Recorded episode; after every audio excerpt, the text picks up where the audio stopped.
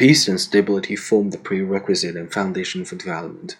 The two world wars and the last century caused mankind untold sufferings and the world economic and social development severe setbacks.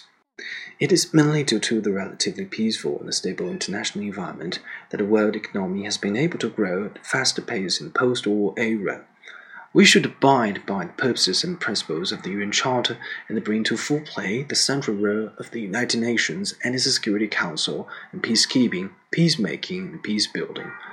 We should seek peaceful settlement of international disputes through dialogue and consultation.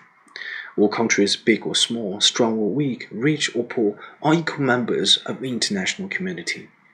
We should work for common security in the spirit of democracy, inclusiveness, cooperation, and win-win progress.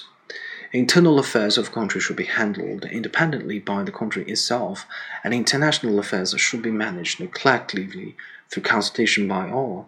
We should be committed to multilateralism and international cooperation to promote democracy in international relations. We should foster an international environment that supports efforts of countries to achieve peace, stability, and prosperity in the light of their national circumstances.